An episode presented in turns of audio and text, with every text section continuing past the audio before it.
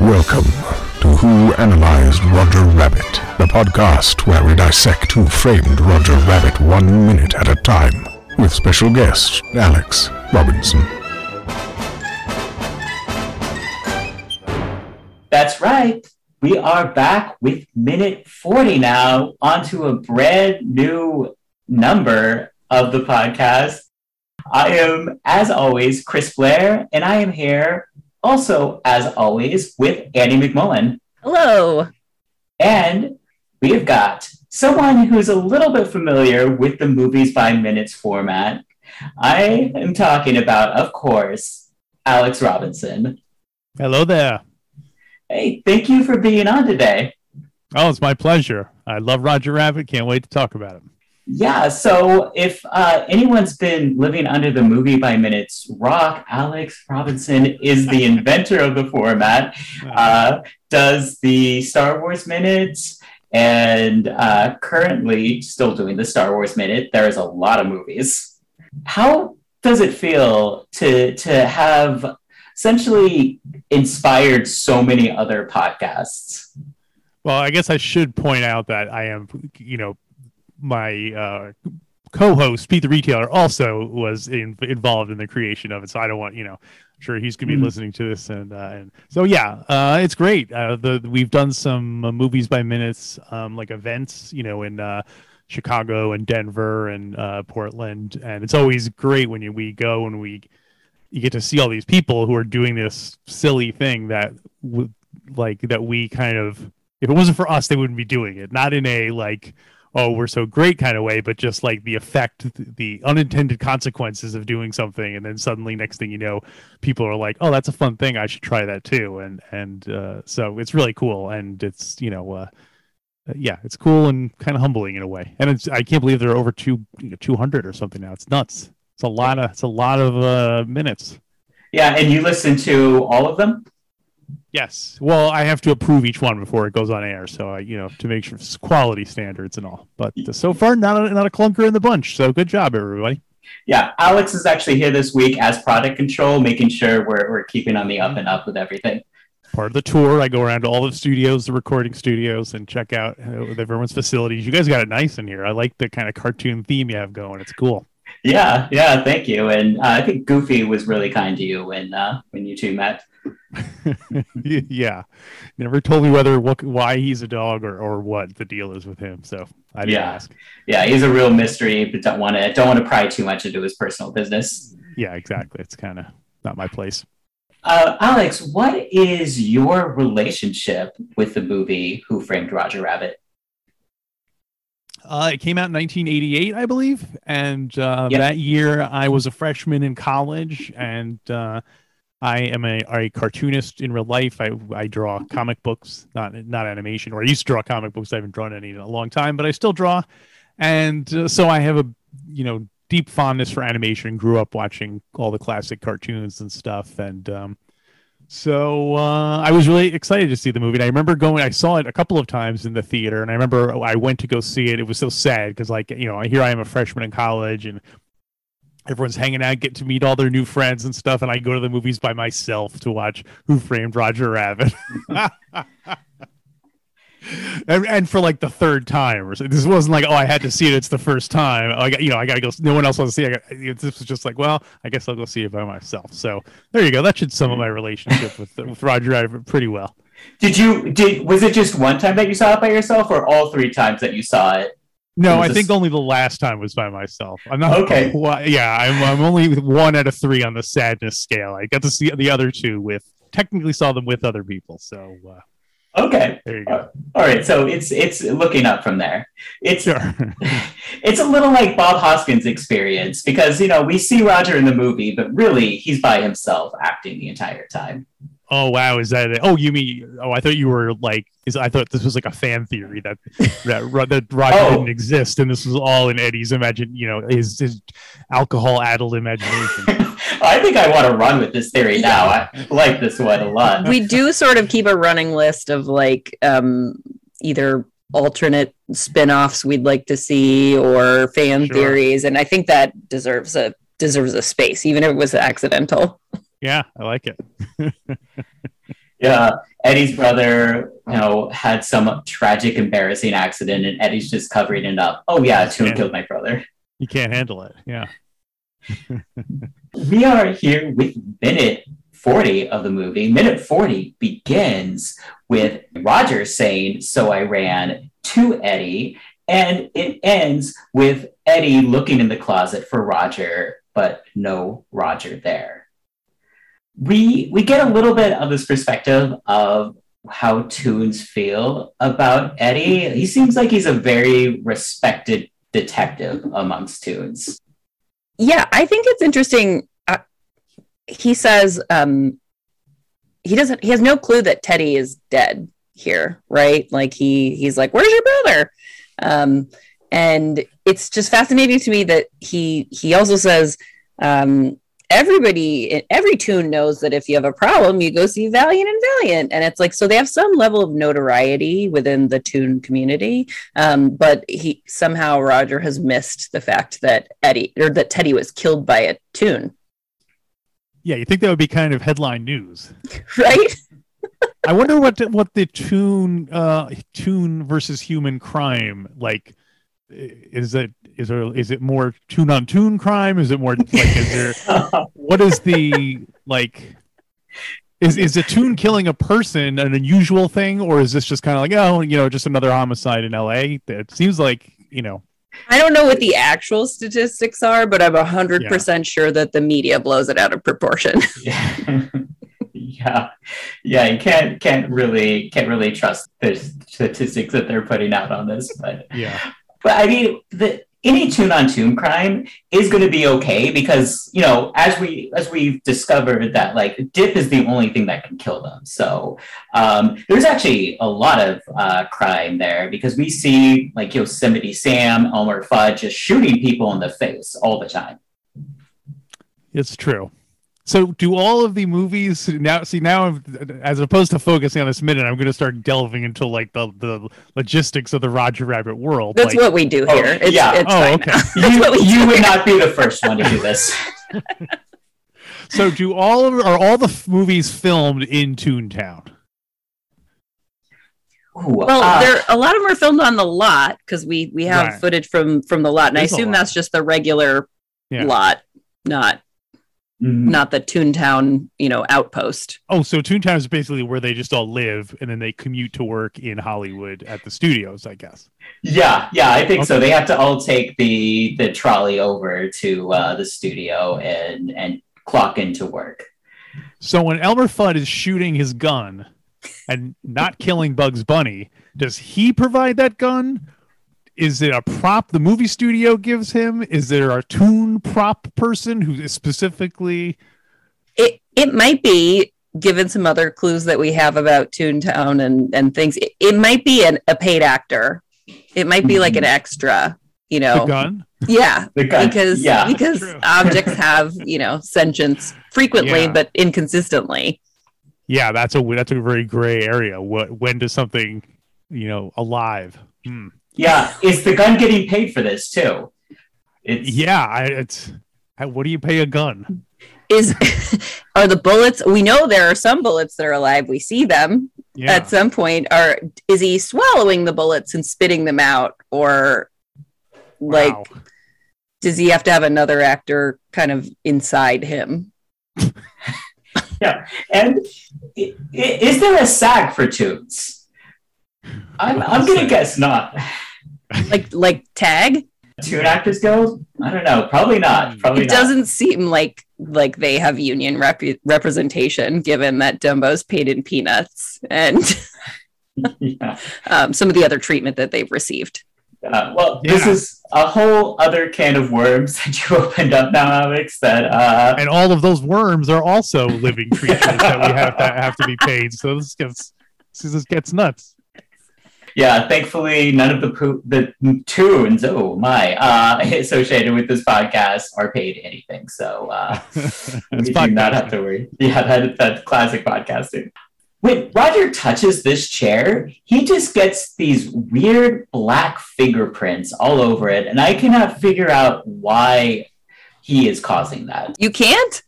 What is it's this? it's um okay so we see previously and like it's such a it's such a wonderful like world building moment that speaks to the story is that eddie has left teddy's desk completely undisturbed it's covered in dust so that handprint is um is him moving the dust away which it's also just like one of those like Oh. amazing like animation versus live action moments that's just like god these people really knew what they were doing when they made this oh, I see. Okay, I thought he was leaving something on the chair. I did not put it together that he was taking layers of dust off of that chair. Do they? I didn't notice. I did notice the dust, but did they put dust on his fingers after, like when he moves his hand? Are his fingers dusty? I don't have the video. I don't have the clip on handy. So but I'm rewatching it. I've got it on my. I always have it on my iPad pulled up because usually we're looking for. He doesn't flip his hand around to show you, Yeah. so Okay. we can't tell. Oh no, he does a little bit later, and no, we don't see that. Okay. Yeah, I, I don't know if a toon can get real worlds. Uh, I mean, not to not to say, yeah, yeah, not to say that the toon dust is not real world dust, but I should But say human world dust on his hand. Yeah, I guess so. He just disturbs it, but it doesn't stick to him unless it's funny. Yeah, yeah, unless it's, That's that's how physics in Toon Toon World works. Does It's just, to if be the it's ruling, funny, it the happens. ruling principle. Although this, the fact that there's so much dust makes Eddie makes um, Rogers not knowing about uh, Teddy Valiant also more strange because this would have happened ages ago theoretically. You know, if uh, yeah. that- or there's just a It's lot. a of lot. Of, dust. it's a lot of dust. Yeah. One thing I love is also if you notice on Teddy's desk, because he's a private detective, he has a magnifying glass, um, a uh, and a pipe. Yeah, So I think maybe his brother might have been Sherlock Holmes. like. yeah. and they're on his desk. Like, of course, did Eddie put those there, or did he did? Is this exactly how Teddy left his desk? Because if you leave your magnifying glass and your pipe behind, you can't be much of a detective. That's true. Maybe this is why Teddy got killed because he did not have his magnifying glass or his pipe with him to do his his detective work. Yeah. I could see I could see them having those as like a bit because we get some clues that they used to be pretty silly and goofy and very Oh, like toon toon like. it's, uh, got it. Okay, The- yeah, that makes sense. the grizzled Eddie that we see now is a result of circumstance and uh, not his natural state. Got it. Yeah, that makes sense. We have Roger just constantly busting Eddie's balls over his drinking. He's this is the second reference he's made to to Eddie's uh, alcoholism in the time that he's been there. Uh, so I don't know. This is uh, for for a guy that doesn't know Eddie that well. This seems like he's getting a little personal here. I love the animation when he uh, says the line about uh, "you're you look like a he looks like a sensitive and sober fellow," and he gets momentarily kind of you know uh, snippy there, and some really good, uh, you know, kind of quick character animation there. Really good. Yeah, really good judgy face. yeah, It is really good. This is the first moment where I'm like, you know what, Roger's kind of funny because the the rest of it so far, he's he's just kind of grating and annoying. Like maybe a really small child would think he was funny, but um, other than that, it's like he he's kind of screechy and weird and just all physical comedy. And this is like the first time where you're like, oh, I could maybe see Jessica hanging out with this guy. yeah. As, as someone who's uh, spent a large portion of his life analyzing Jar Jar Binks, uh, I know there's there's a, a comparison of Roger to to Jar Jar often. Would you put him in the same ballpark of annoyingness? I guess, uh, yeah, I could totally see that. Um, but I think one thing that is different is that in the universe, Eddie also finds Jar Jar annoying, whereas in Star Wars, no one else, everyone else just seems to be like, cool, we have this crazy frogman around us who's making a lot. Like, no one seems like, oh, what is this guy's deal? You know what I mean? Yeah, Three PO, everyone hates him in Empire Strikes Back, and Jar Jar is way more annoying in than uh, than three PO was. So, yeah, it's since Eddie gets to rep- Eddie gets to express our disgust at Roger Rabbit, whereas in Jar in Jar Jar's case, he is utterly unhated in the film, and that's that's a you know, Plot hole. will not stand. Yeah, that's a, that's an important distinction. You're right. Like, the, I guess you need a straight man in with a character that's annoying as that to yeah. to speak for the audience a, a little bit, or else it's just like, why is nobody calling this person out on how uh, abysmal, abysmally annoying they are? Yeah.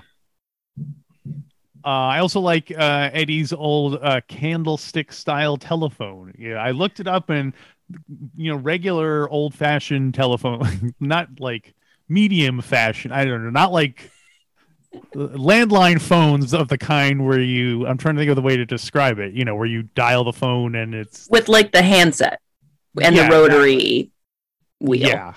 It's hard to describe. I'm trying to think like if I'm like a 16 year old listening to this. I'm like, what kind Oh, of they, phone am I? they don't know. talk They don't know what that is. So, yeah. So uh, anyway, but I like the fact that he has a really old fashioned telephone, and uh, I always love the idea of having one of those. But it does seem like it'd be annoying because you have to both of your hands are occupied all the time. You can't, you know. So forget it. Yeah, it's a little bit extra added effort into into a phone call, which I would can't appreciate. if this is good characterization because it just means Eddie is just so does not care about what's going on that he can't be bothered to get a more modern phone. Hmm. Hmm. I wonder. Yeah, I I'm could very. You could tell me that, like, you could tell me they didn't have phones in 1947. You could tell me the phones were uh, cordless. You could tell me, like, you could tell me any phone with Yeah. any option, and I would be like, oh, okay, weird, because I Yeah. just have no no context on that stuff at all.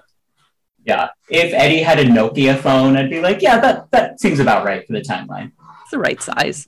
that's gonna start happening as time goes on more and more. Like, uh, did you ever see the movie The Sting? Oh yeah, the yeah. the classic heist movie, The Sting, and it has a lot of that ragtime music in it. da, You know, the piano kind of music. And ragtime music was popular like in 1900, and this movie is set like in 1930. But no one cares now because it's just old fashioned music. And that's so eventually you're going to see like characters in World War II talking on cell phones and it's going to just get all blurred together like a, a thing. So, Yeah, yeah. It, I mean, I had never picked that up before. I just thought, oh yeah, this is time appropriate. This is this Yeah. is when that song came out. yeah, because no one like, you know, there's a certain time where it's just like old old fashioned stuff, you know, Yeah, falls into that category. I I just noticed in this minute, and I hadn't. We've been we're on minute forty, and I hadn't noticed this before. That Roger is because I always think of Roger as very like brightly, um, sort of classically colored, like bright, cartoony looking, but he's actually a little bit sepia toned. Like his his lines are sepia, not not black. Um, and maybe it's just this scene because there's so much brown around it and they're in Eddie's dark office. Like it's really um, noticeable here where it, Hmm. it, I didn't notice it before. Um, and I'm just wondering, like, I mean, that had to be a conscious choice. It's not like anyone just like, oh, but shit, I ran out of black. Um, you know, so Yeah, turn the just contrast up on there. Uh, curious on there. why. And his and his um fur is a little bit like peachy, which would happen if you took like a white or an off white and and made it a little bit sepia. Um, it was just a weird thing that I noticed that I hadn't hadn't recognized previously. He's old timey too. Had you had so? Did you never notice the lines before, or you just never noticed like? Because I feel like sepia would be easier. It would make it look more easy, like that it's a real thing. Does that make sense? Oh yeah, yeah. It's more like naturally like we like nothing in real life walks around with like hard black lines around it, you know. Right, yeah. Yeah. yeah. So- um Well, yeah, no, it's it's the first time observation. noticed. Well, to keep an eye out for it the rest of the movie. see if the You know what? I'll Yeah. try and I'll try and pay attention Yeah. to the movie we're watching one minute by minute going forward. I'm gonna guess like what they did with uh, with in the case of Roger is they probably just had something Roger colored and took a picture of it in that room to see how it would look, you know, with the lighting and everything like that, and then just match whatever the you know, probably even maybe had a Roger doll or something. Just Mhm. move it from room to room to see how to light it properly.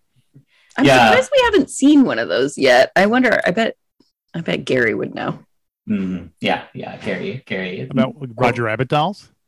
Uh, yeah, Gary, the uh, the author of the the book, Oh right, right. but he yeah. was on set a bit, and so he has some of those little. We've asked him a Oh, lot of weird questions. What did they use for dip? Hmm. Yeah. He didn't know. yeah, he did. We did not know. And we also asked where a toon comes from, and he said we're gonna have to find out in his next book. Hmm. yeah. Do you have any working theories on where a toon comes from? You mean like where do babies come from? kind of Yeah. Or yeah, it's yes, like- exactly that. Exactly in a birds and bees sort of way. Huh. You don't know. It's a good question. I mean, we know there's nieces and nephews and stuff like that, so there must be some kind of reproductive scheme out there. Yeah, we know it's not coming from patty cake. Maybe it's the kind of thing humans aren't meant to know. Like it's a, it's a, you know, like, we, like we just don't know. We're just not. We, we shouldn't ask. Yeah, I think yeah. that's probably the right approach, but Gary's going to tell Yeah. us. So yeah, That's what his his fourth, fifth, and sixth book in the series are all just devoted to toon uh, reproduction. Yeah. it's gonna be very Showing the graphic. diff- hey, gotta put. Uh, what's good though is that the uh, the storyline ages with the audience, sort of, so that like you know, It's like the Harry Potter the time of the last. But yeah, exactly. He's the, the Harry Potter of the. Um, I like the gag about the uh, where Roger makes a big deal of leaving, and then he storms off and he goes into the closet, and then Eddie goes, "That's the closet." It's a good, uh, it's a good old fashioned kind of you know gag there. Yeah, I, I'm on on board with the idea that both both Eddie's bluffing when he's picking up the phone and saying that he's going to call the police. He's never going to call the police, and I also think Roger knows that he's not leaving, and he's just trying to lay the guilt trip onto Eddie. Hmm. I wonder. Well, I we have to believe that Eddie has like like he knows how to deal with a tune, you know, because we know the rules are a little bit different and you know they're weird. And Eddie is like famous for being the detective who works on toon cases. Like he's got to know how to like manipulate Roger Hmm. a little bit, right? I, I, I mean, that would work on me too. If I was also wanted for murder and someone said they're going to call the police, I would leave as well. Or you'd hide in the closet. yeah, I would hide in the closet. It does kind of feel like a gag you would do. It does feel like a crisp bit. Yeah, I would. I would totally do that bit. I mean, only if it's funny. So yeah.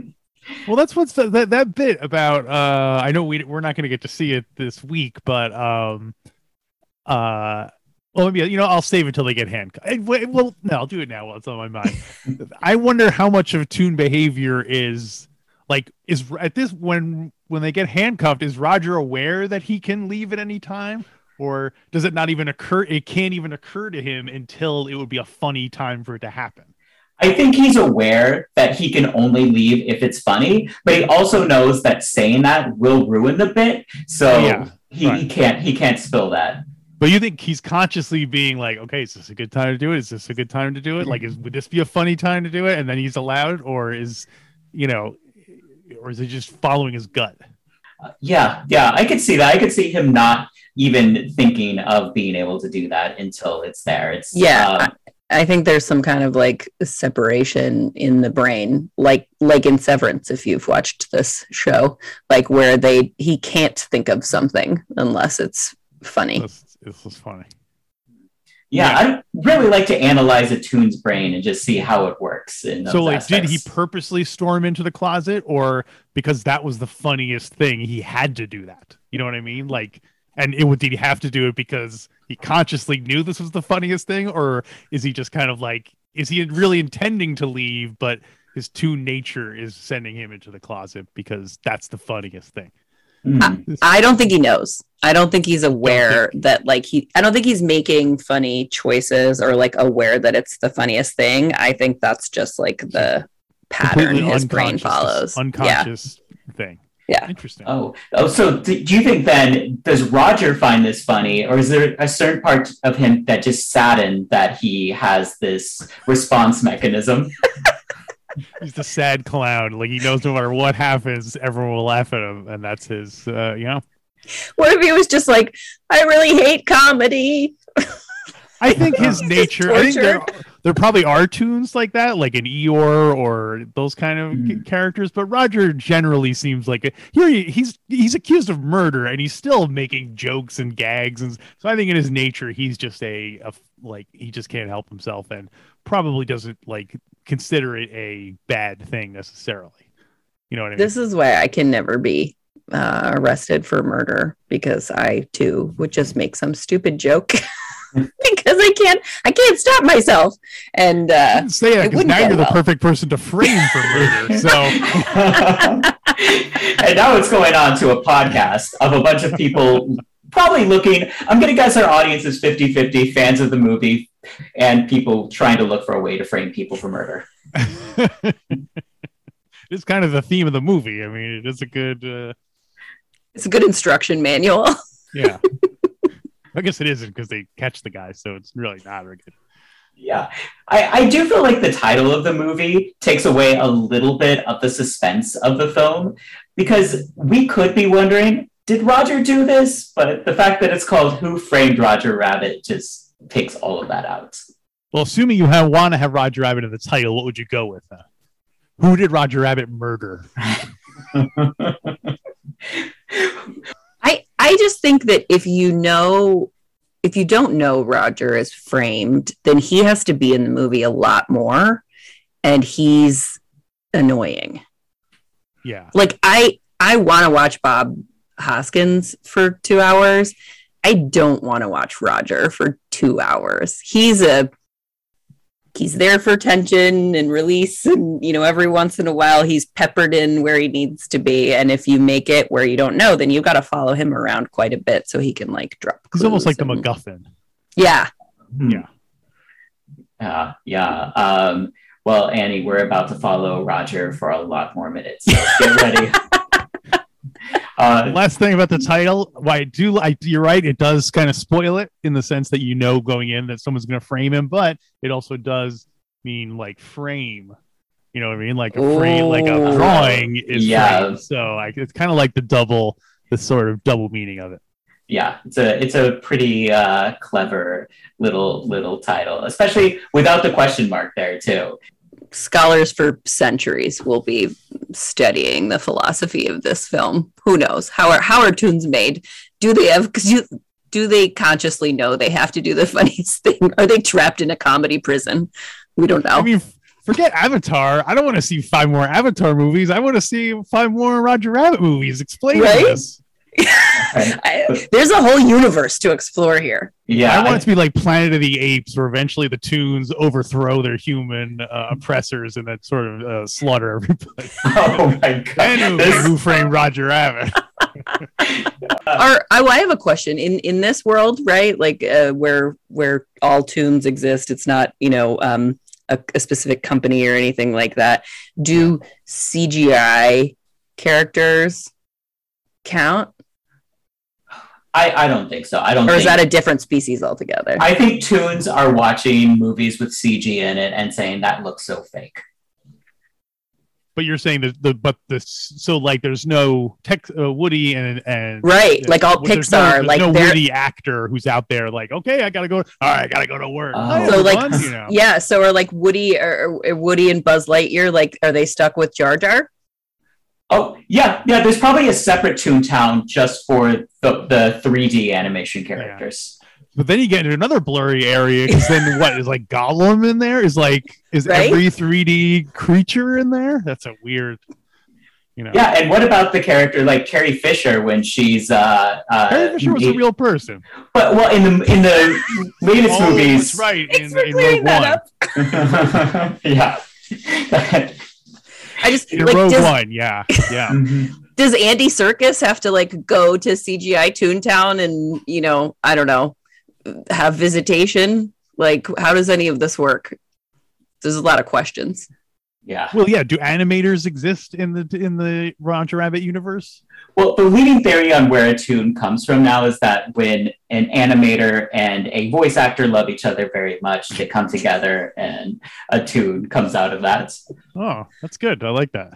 Yeah, that's Chris and I's working theory. That's the only one we, we think is accurate. I like that because that means like Mel Blanc is like the Wilt Chamberlain of, uh, of the uh, Toontown. It's like got a lot of a lot of family out there. Perfect. Yeah. Fred Welker. All right. Anything else about this minute?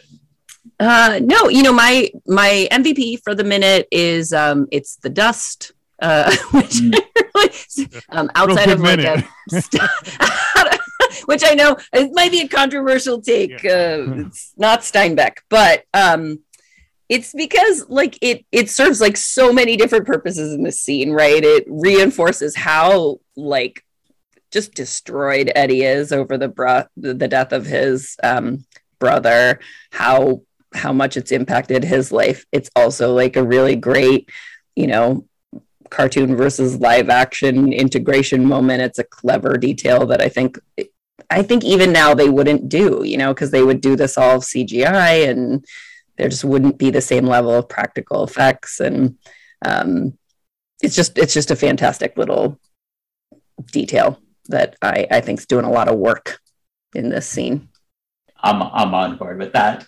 So that is it for today. We are a dueling genre podcast. You can find all of their podcasts on duelinggenre.com, including many more movies by minutes ones. And you can click on the link to support. Alex, where can people find you at? Well, uh, my website is alexrobinson.fun. From there, you can uh, get, uh, you can find Godfather Minute, Star Wars Minute, the two podcasts that I do, and uh, the the graphic novels I've done over the years. alexrobinson.fun. And if you want to join our Facebook group, we are at Who Analyzed Roger Rabbit Listeners. Thanks for listening, and we will see you on Wednesday for minute 41 of Who Analyzed Roger Rabbit.